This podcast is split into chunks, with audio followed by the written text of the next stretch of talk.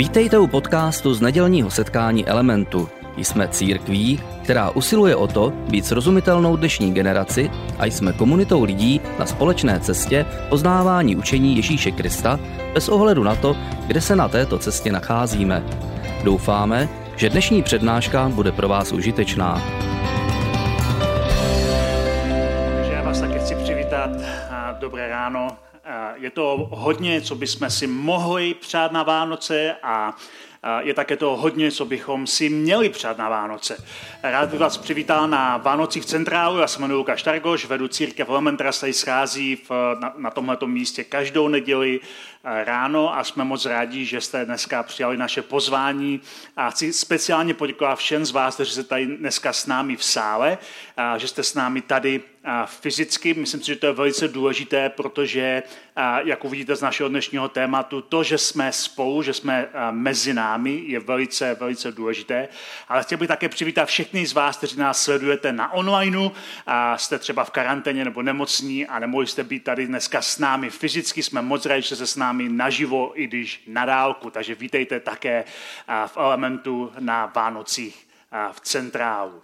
Pojďme se zpátky podívat na ty přání. My tady dáváme ty přání, co jste napsali, že se k ním pak na konci vrátíme, ale jak už jsem říkal, je toho opravdu hodně, hodně, co bychom si mohli, mohli přát. A já jsem si všiml, že lidé si obvykle přejí věci podle toho, v jaké životní fázi jsou. Například lidi, kteří jsou mladí, si často přejí, aby měli nějakou pohodu, radost, zábavu, přejí si, aby měli zážitky, přejí si úspěch v životě, přejí si zkrátka věci, které jsou okolo nich. A lidé později v životě si třeba přejí, aby je někdo měl rád, aby naši někoho, kdo s nimi bude trávit život, kdo bude s nimi v každé situaci. A všiml jsem si, že starší lidé nebo lidé, kteří bojují třeba s nemocemi, si velice často přejí zdraví. A pamatuju si, že jako dítě, když jsem, když jsem byl s naší rodinou, byli jsme například na nějaké návštěvě a pak jsme se loučili a lidé si přáli a říkali, hlavně to zdravíčko, tak si pamatuju, že jako, jako dítě mě to, mě to docela iritovalo. Říkal jsem si, na světě je tolik mnoho jiných věcí, co si můžeme přát, než je zdraví. Proč si přejeme a hlavně to zdraví. A člověk samozřejmě si uvědomí důležitost tohohle přání, když stárne, nebo když bojuje s některými chorobami nebo nemocemi. Já myslím, že každý z nás, kdo s něčím takovým bojuje, nebo bojoval, nebo má okolo sebe někoho, kdo bojoval s nemocemi, nebo a, sám už stárne a cítí, že jeho tělo už není tak silné, tak plné energie jako za mladá, že to přání je skutečně důležité. Každopádně to přání vždycky odráží náš stav. A my jsme se uh, s Ditou bavili teď tenhle ten týden a Dita snažila prostě šurovat náš byt před Vánocem, ale jestli to taky děláte, většina z vás asi nějaký předvánoční úklid taky dělá. A já jsem mi říkala, proč prostě tak strašně moc šuruješ? A Dita říkala, protože chci oslavit ten příchod pána, chci ho oslavit ze vším všudy. A já jsem se na ní podíval a říkal jsem, ale pán přišel do chlívku zajímavá myšlenka, která ji zaujala, nicméně zavrhla to, že i když pán přišel do chlívku, stejně ho uklidí a jsem si jistý, že kdyby Dita byla tenkrát u toho chlívku, kde se narodil Ježíš, tak by ho také uklidila pořádně, aby to měl jako krásný příchod. Protože vždycky a naše situace, naše přání v životě odráží naši situaci, ve které jsme. Kdy je něco, co prožíváme a chceme, aby to působilo pěkně a chceme, aby jsme zažili to, co nám chybí, nebo to, kde se nám něčeho nedostává. A poslední dva roky pro všechny z nás, bez výjimky, byly velice těžké. A já jsem si jistý, že eh, nemusíme to rozebírat do hloubky, všichni víme, co se děje.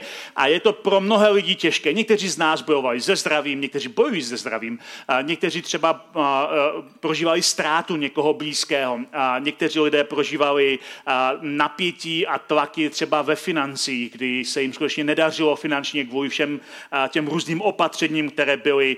Někteří bojovali s izolací, bojovali se samotou. Já jsem introvert, takže je, pro mě třeba nebylo těžké přeladit do toho, že člověk je víceméně sám. A četl jsem na Twitteru nějakého jiného introverta, který říkal, že už to na něho, ten, ten lockdown, ty dva roky byly hodně těžké pro, i pro jeho introvertní duši, tak se jel projet autobusem do města a tomu zase na půl roku stačilo. A pro mnozí z nás, a samozřejmě to, to si můžeme dělat legraci, ale mnozí z nás to prožívají mnohem hůř sociální izolace je ohromný problém a pokud nejste vyloženě těžcí introverti, tak je to velice náročná věc být najednou sám, být někým dosažitelný jenom třeba elektronicky, anebo být neustále v napětí, jestli, uh, jestli to všechno uh, zvládneme. A tak uh, mnozí lidé jsou už z toho úplně unavení. Někteří bojují ze strachy, někteří s únavou a někteří zkrátka jenom koušou svoje naštvání, které mají z toho, co se všechno děje. A je to všechno pochopitelné, je to, je to, je to, je to jasné, jsme všichni všichni frustrováni. A moje otázka dneska eh, zní, jak by vypadalo naše přání v situaci, kdybychom skutečně potřebovali pomoc. Kdybychom byli v situaci, že skutečně potřebujeme opravdovou pomoc. Já jsem letos napsal knihu a když jsem psal tu knihu, tak při jedné kapitole jsem si vzpomněl na eh, příběh, který té knize vyprávím, který se mi stál, když jsem byl teenager. Jako teenager jsem chodil na takové setkávání křesťanských mladých lidí, kde jsme spolu studovali Bibli, ale také jsme dělali spoustu různých aktivit. Chodili jsme hrát volejba, dělali jsme spoustu legrace. A jednoho dne si pamatuju, mohlo mi být nějakých 15 let, možná někoho napadlo, že bychom mohli na přehradu. Šli jsme na přehradu, koupali jsme se, bylo to všechno super. A pak někoho napadlo, že bychom mohli přeplavat přes přehradu na druhou stranu. A všechno to, tohle ten nápad se setká se všeobecným nadšením. Všichni říkají, to je super nápad, a už někdo to vymyslel, byl to skvělý nápad, takže všichni se vydali plavat na druhou stranu té přehrady. A já s nimi. A plavat jsem uměl, ale nedocenil jsem, že nemám úplně dobrou kondici. Ne, že by se od té doby něco úplně zlepšilo, ale uh, moje kondice nebyla úplně skvělá. A uh, když, když jsme plavali, tak někde uprostřed té přehrady uh, mi najednou z ničeho nic, jako by někdo otočil vypínačem, mi došly síly. A já jsem plaval poměrně vzadu té skupiny, takže si toho nikdo nevšiml. Ale uh, u sebe jsem to cítil, jako by skutečně někdo otočil vypínač. Najednou jsem prostě plaval a najednou mi došly síly. Z ničeho nic. A v tom okamžiku, kdy mi najednou došly síly, tak jsem nebyl schopný dalšího nějakého pohybu a začal jsem se topit. Začal jsem se tam topit, pojkal jsem anděličky a protože jsem byl vzadu, nikdo mě neviděl. A uh, byl to pro mě docela hruzostrašný moment, ale naštěstí byl tam jeden mladý muž, jeden další teenager, uh, myslím, že o dva roky starší než já, který byl závodní sportovec, který plaval také ke konci té skupiny a všiml si, otočil se a všiml si, že se topím. Tak rychle ke mně připlaval, otočil mě a doplaval se mnou kus k břehu, kde jsem mezi tím trochu nabral sil a doplaval jsem ten zbytek. Zachránil mi život. A samozřejmě každý z nás, pokud se podíváme zpátky do svého dětství nebo se podíváme zpátky do svého dospívání, tak každý z nás najde pravděpodobně momenty, jako je tento. Momenty, kdy jsme riskovali, kdy jsme byli na hraně života a smrti. A často jsme si to uvědomili až zpětně, jak blízko jsme byli smrti. A Uh, pro mě to, to bylo zvláštní také v tom, že ten můj přítel, který mě zachránil, o tom vůbec nikdy nemluvil, nikdy se k tomu nevrátil, nikdy nic tomu neřekl, nikdy mi neřekl ani ňo a já jsem to s tím nerozebíral. Oba dva jsme mlčeli a nikdo jiný z té skupiny si toho nevšiml. On mi zachránil život a bylo to jenom mezi námi dvěma. A já jsem vlastně od té, od, od té doby o tom nikdy nemluvil, protože to pro mě byl zážitek, který mi zachránil, ale zároveň to bylo něco opravdu osobního a vnitřního. A to je situace, kdy jsem si uvědomil, že potřebuju pomoc. A jedna z věcí, která byla velice zajímavá a která by nás měla trknout do hlavy, když takovýhle příběh posloucháme nebo když ho zažíváme, je, že ten můj přítel, když ke mně nepřiplaval, tak mi nezačal dělat přednášku. Když jsem se tam topil, tak on nepřiplaval a říkal, co blbneš? Proč si přecenil svoje síly? Proč plaveš tenhle blbej styl, který ti ubírá síly? Neumíš plavat nějaký jiný styl? Pojď, já tě to naučím v té, v té chvíli, kdy jsem se topil, tak by mi nic z toho nepomohlo, kdyby toho udělal. A mohlo by to být dobré rady, mohly by to být užitečné rady pro budoucnost. Ale eh, v té chvíli moje budoucnost byla nejistá a já jsem nevěděl, jestli se do nějaké budoucnosti dostanu. To, že mě jenom bez slov chytil a věděl, co má udělat, otočil mě a doplaval se mnou kousek břehu, aniž by cokoliv řekl, bylo pro mě mnohem důležitější než jakákoliv skvělá věc, kterou by, by mi, by mi řekl. A když jsme v takové situaci, každý z nás, tak to, co potřebujeme v životě, nejsou dobré rady. nebo pravidla, nebo principy. To, co potřebujeme, aby někdo nám hodil záchranný kruh. Ať už ten opravdový, nebo pomyslný tím, že nás zachrání. Potřebujeme, aby nás zachránil, aby nám hodil záchranný kruh. A Vánoce, přátelé, jsou dobrou zprávou přesně o tomhle. Tohle je hlavní poselství Vánoc. Že Bůh nám posílá pomoc zvenčí.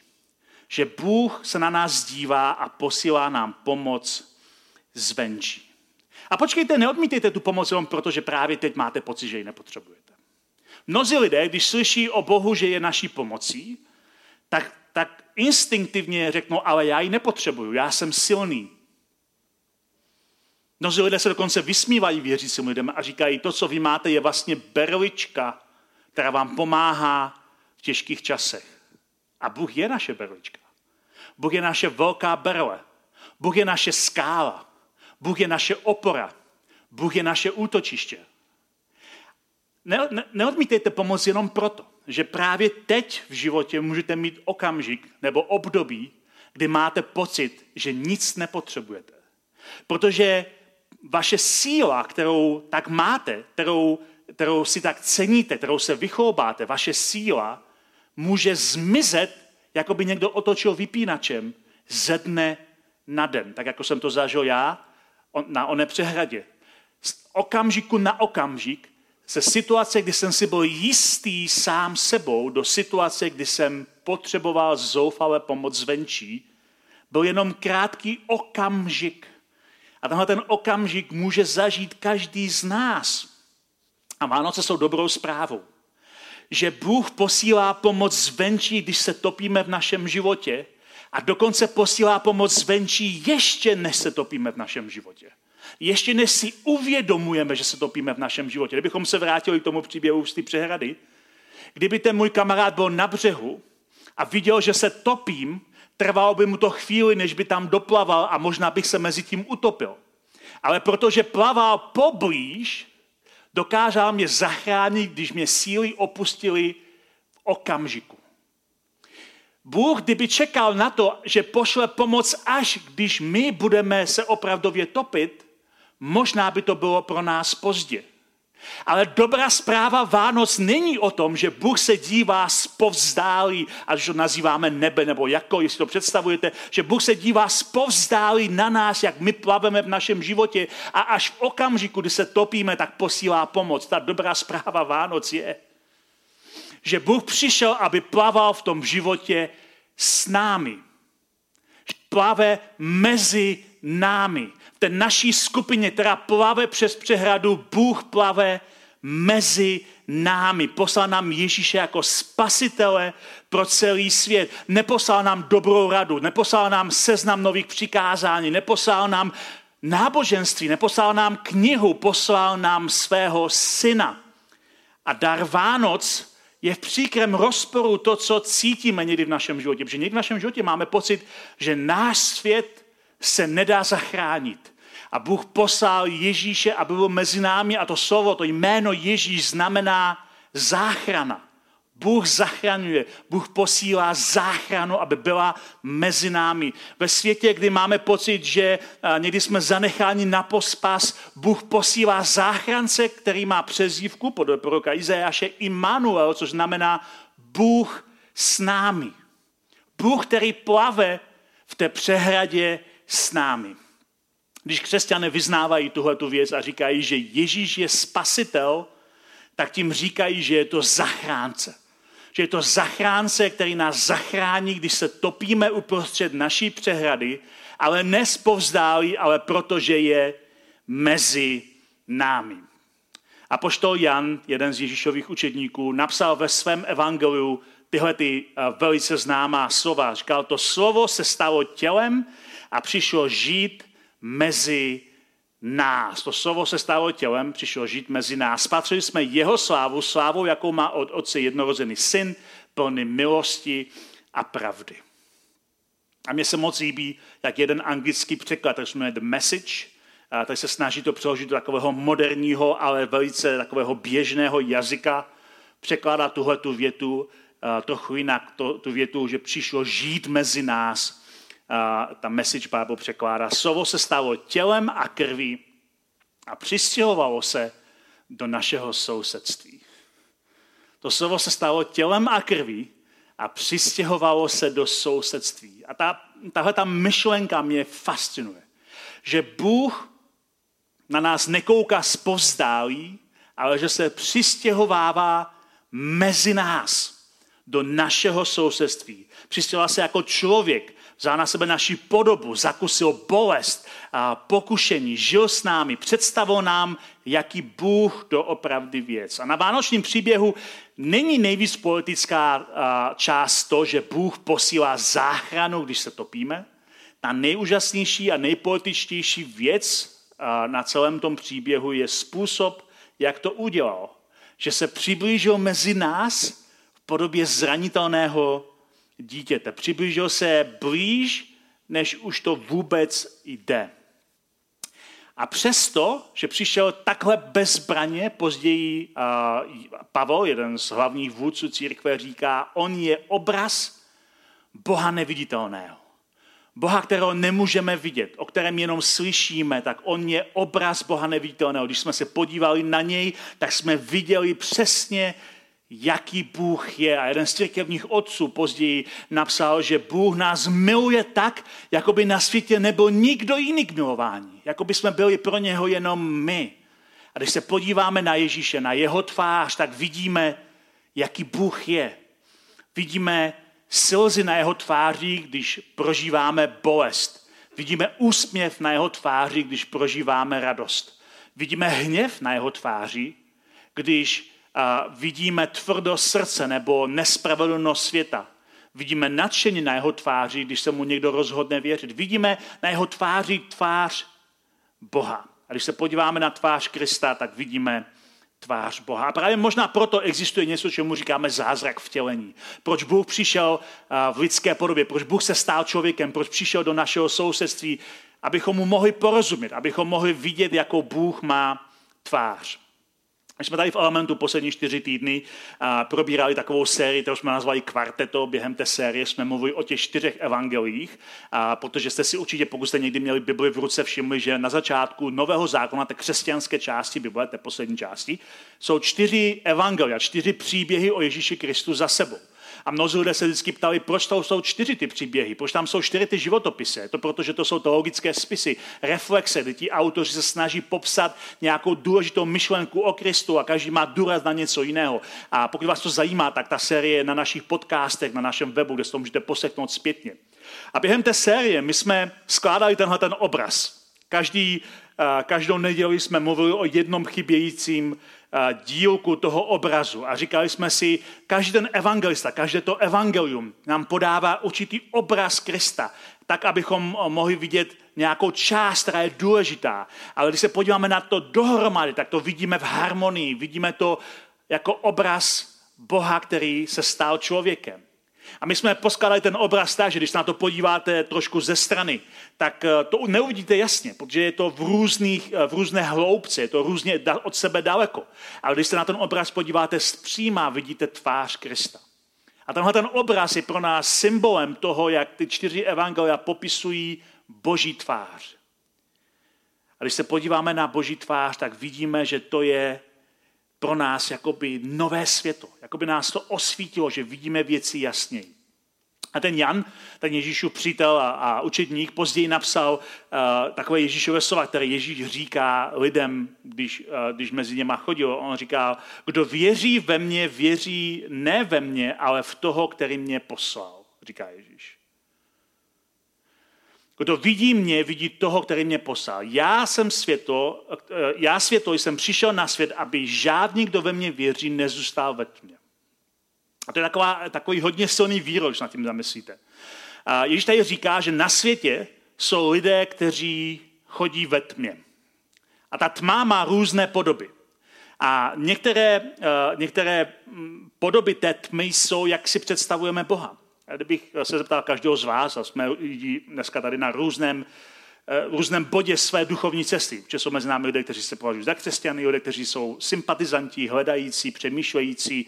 Jsou mezi námi určitě nějací agnostici, třeba ateisté. Jsme moc rádi, že jste všichni tady. Element je místo pro každého na cestě. A kdybych se vás každého zeptal, jak chápete, jak chápete temnotu, co to znamená, tak každý by měl nějakou jinou, jinou představu, co to znamená, že svět je ve tmě. Ale všimli jsme si, že nejhlasitěji křičí, že mají světlo ti, kteří působí ještě větší tmu. A jeden z obrazů, jeden z problémů té tmy je, že si vytváříme úplně jiný zkreslený obraz o Bohu, než Bůh doopravdy je. Takže mnozí lidé, kdybych se vás zeptal, jaký podle vás Bůh je, mnozí lidé říkají, já mám problém s Bohem, protože Bůh mi přijde pomstichtivý, Bůh mi přijde, že je naštvaný, Bůh mi přijde, že ho musíme si nějak pořád usměřovat. Ale není tohle spíš obraz ze tmy, jak mluvíme o Bohu ze tmy, ne ze světla? Protože když jsme ve tmě, tak si přikrašujeme realitu podle toho, jak si my jsme. My jsme naštvaní, my se bojíme, my se chceme mstít, my jsme takoví a do Boha promítáme svoje vlastní vlastnosti. A Ježíš říká, já jsem přišel, abych osvětlil všechno, abych byl světlem, abyste nemuseli chodit ve tmě. Protože když se nad tím zamyslíme, že se vrátíme zpátky k té pomoci, kde hledáme většinou pomoc v životě, když chodíme ve tmě? Většinou u těch, kteří slibují, že mají nějaké světlo. Můžou to být třeba politici, když myslím, že tam už dneska nikdo žádnou pomocnost nehledá. Možná věci, nějací opravdu šikovní podnikatelé nebo nějací věžci, guruové duchovní, kde hledáme pomoc. Starověký prorok Izáš a my jsme si v té sérii o těch čtyřech evangeliích říkali, že ten, ta starozákonní kniha Izajáše, která byla psána pro Židy, je něco jako by starozákonní evangelium. Tak tenhle ten prorok Izajáš, on předvídá to, že lidé jsou ve tmě a hledají, hledají světlo, ale vlastně tvoří ještě větší tmu. A on napsal v tom svém, uh, tom svém listu, který najdete v Bibli, v té první židovské části, tyhle slova. Jistě vám řeknou, Ptejte se vězců a duchařů, kteří šeptají a švehojí. Šeptají a švehojí. Lidi, kteří jsou takový ti gurové, oni šeptají a švehojí. Pokud však nechtějí, pak asi říkají slova, v níž není žádné světlo. Lid bude potom ploudit zemi zbědovaný a hladový. Zoufalý hladem pohledne vzůru a bude zložečit svému králi i svému bohu. Pohledne na zemi a hle soužení a tma, děsivé černo a bezvýchodná temnota. On tady mluví o tom, že lidé hledají někoho, kdo jim dá světlo a jdou za těma, kteří švitolují a šeptají, kteří mají pořád nějaké řešení a místo toho, aby dostali světlo, tak jsou ještě zoufalejší a jsou obklopeni ještě větší temnotou, bezvýchodnou temnotou, děsivou černotou, tady píše Izajáš. Ti lidé nakonec mají pocit, že jim to vůbec není jasné. A všichni tihle lidé mají společnou jednu věc, mají pocit, že se dokážou zachránit sami. Stačí se podívat, když půjdete do běžného knihkupectví na takovou tu sekci, kde jsou knížky o své pomoci. Takový to self-help, my si pomůžeme sami. Většina lidí si myslí, já si pomůžu sám. Stačí, že budu mít dobrou vůli, budu se hodně snažit, budu mít pár dobrých hrad na začátek a já se zachráním sám. Někteří doufají v záchranu třeba u státu, nebo v ekonomice, nebo v technologiích, ale ten Předpoklad, který ti lidé mají, je, že si dokážeme se svojí temnotou poradit sami, že si dokážeme vykřesat svoje vlastní světlo. Vánoce jsou kontraintuitivní příběh, jsou takovým protikladem téhle naší touhy být soběstační. Vánoce jsou o tom, že, eh, že ta opravdová záchrana přichází právě v situaci, kdy si uvědomíme, že se nemůžeme zachránit sami. Že náš, uh, náš Eh, naše schopnost stvořit lepší svět je velice omezená naším charakterem, našimi vlastnostmi, které máme. Že různé politické systémy, různé ideologie se přispívají k tomu, aby temnota se spíše šířila. Věda bez morálky stvořila holokaust. Když máme skvělé nápady, ale chybí nám morální základ, tak se dopracujeme jenom k větší tmě. A Vánoce, ten příběh Vánoc, jsou takovou, takovým nesentimentálním a, příběhem a cestou k tomu, abychom se na to podívali jinak. Vánoce neříkají něco velice optimistického, neříkají uh, buď dobré misi, snaž se a určitě to dáme. Takže křesťanství a křesťanské poselství Vánoc nesouhlasí s optimisty, že všechno je super a jenom se budeme víc snažit a věci se určitě zlepší.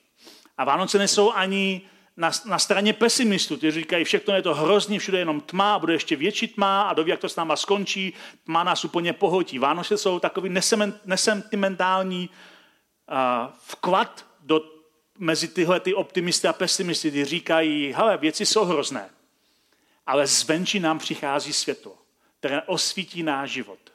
A přesně to pak říká prorok Izajáš hned v další větě. Říká, lid, který chodil v temnotách, uvidí veliké světlo. Těm, kdo eh, žili v zemi stínu smrti, světlo zazáří. Těm, kteří chodí v temnotě, tak se stane světlo. Není to něco, co vypůsobí sami, není to něco, co vymyslí sami, ale stane se jim světlo. A později ti evangelisté, ty čtyři, citují Izajáše a říkají, Ježíš byl tímhle světlem. Ježíš, když přišel, tak se všechno změnilo. A když bychom studovali historii, a nemáme dneska čas jít do hloubky historie, ale kdybychom se dívali na různé historické momenty, tak bychom uviděli, jak ohromný předěl pro lidstvo byl příchod Krista, co všechno se změnilo. Dneska spoustu věcí bereme jako samozřejmost, ale pro autory, kteří to psali, tak říkali, tohle je to velké světlo, které osvítilo náš svět a dalo základ něčemu zcela novému, něčemu zcela výjimečnému, něco, něčemu úžasnému. A Jan, už jsme ho tady zmínili, eh, také cituje eh, tuhle tu pointu a říká, v Ježíši byl život a ten život byl světlem lidí a to světlo svítí ve tmě a tma ho nepohotila.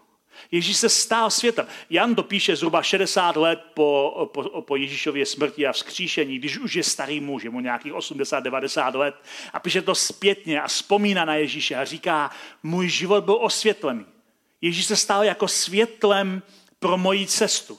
A byť to neznamená, že od momentu, kdy jsem poznal Ježíše, všechno šlo hladce a nikdy se mi nestalo nic zlého. Žijeme ve světě, který podléhá temnotě, tak mám záchrance, který mi vždycky hodil záchranný kruh. A ne spovzdálí, ne ze zdaleka, ale někoho, kdo slibuje, že je neustále s námi. A když Ježíš odchází z téhle země, říká, já jsem s vámi skrze svého ducha. Je to slib, na který křesťané se odkazují. Ten slib není o tom, že Bůh nás sleduje a pomáhá se spozdálí, ale že Bůh je mezi námi. Ježíš slibuje, když se sejdeme jako církev, je mezi námi. Pomáhá nám zblízka, plave na té přehradě s námi a když se začneme topit, je poblíž, aby nám pomohl, ale je to hodně o tom, jestli dovolíme, aby nám pomohl.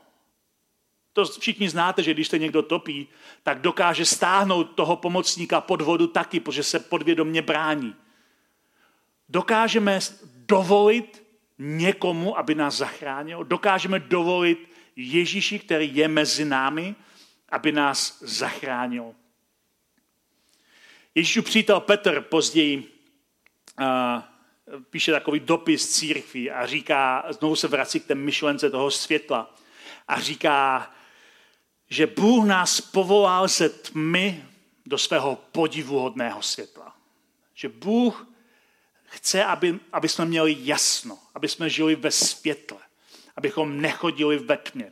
A když tma kolem nás může zuřit, tak nám dává světlo pro každý náš krok. A možná to nevíte, ale přesně tohle historicky je jeden z hlavních důvodů, proč na Vánoce používáme tolik světel? Proč na Vánoce zdobíme stromky světly? Proč všude máme svíčky? Proč uh, věšíme světelné řetězy? Proč prostě máme světlo? Je to pro nás symbol, že uprostředka té zimy a pro lidi, lidi to ještě spojí se sunovratem, kdy se vrátí zpátky čas, kdy přibývá světla, tady přidáme světlo, abychom oslavili příchod světla. Takže když na tyhle Vánoce budete zapahovat svíčky. A nevím, jestli to děláte, třeba zapalujete adventní věnce, jako my doma u nás, a nebo nějaké jiné.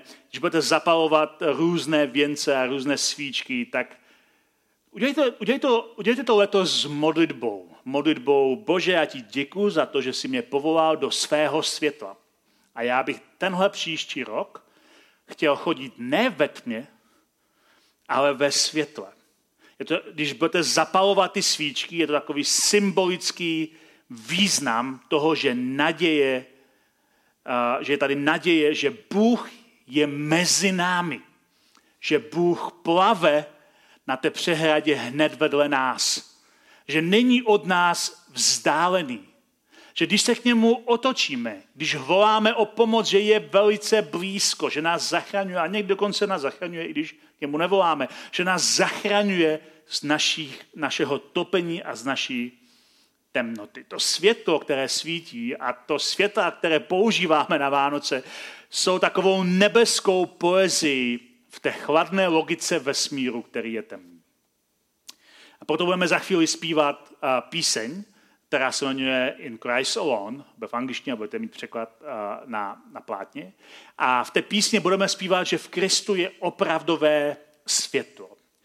A zatímco budeme zpívat tu píseň, tak dneska symbolicky spolu zapálíme svíčky. Zapálíme svíčky a nechceme podpálit kino, ale zapálíme svíčky, abychom symbolicky řekli, že v tomto roce, který je před námi, nechceme chodit v temnotě, ale chceme chodit ve světle. A já budu, uh, budu uh, věřit, že to pro nás může být takový symbol toho, že v našem životě potřebujeme naději. Poprosím náš tým, aby vám rozdali svíčky a začali je zapalovat a uh, vy můžete začít hrát a poté, co budeme mít svíčky zapálené, tak se pomodlím takovou modlitbu požehnání za vás a za váš příští rok. A pak zaspíváme tu píseň a pak ještě Dita řekne několik informací na závěr téhleté bohoslužby. Já vám žehnám, aby ten příští rok, který je před vámi, tak jako teď držíme symbolicky tuhletu svíčku a ta, ta svíčka svítí ve tmě, tak aby ten příští rok Bůh byl vaším světlem. Ženám vám, aby byl světlem pro každý váš krok. Bůh, který není někde spozdálý, který se nekouká někde z, z hloubky vesmíru a vidí vás stále jako nějaké mravence. Bůh, který je naopak mezi námi. Bůh, který se přistěhoval do našeho sousedství. Bůh, který plave s námi v naší přehradě života. Já vám žehnám, aby Bůh takhle blízko byl vám vždycky poblíž a abyste vždycky viděli, že se k němu můžete otočit, abyste mohli získat pomoc v pravý čas. A modlím se za to, aby boží ochrana a boží ruka byla na vámi pro vás všechny, kteří jste tady v sále, všechny, kteří se nás koukáte online. Jsme rádi, že jste dneska tady a my se modlíme společně, aby boží přítomnost vás provázela každý den vašeho života v tom příštím roce. Amen.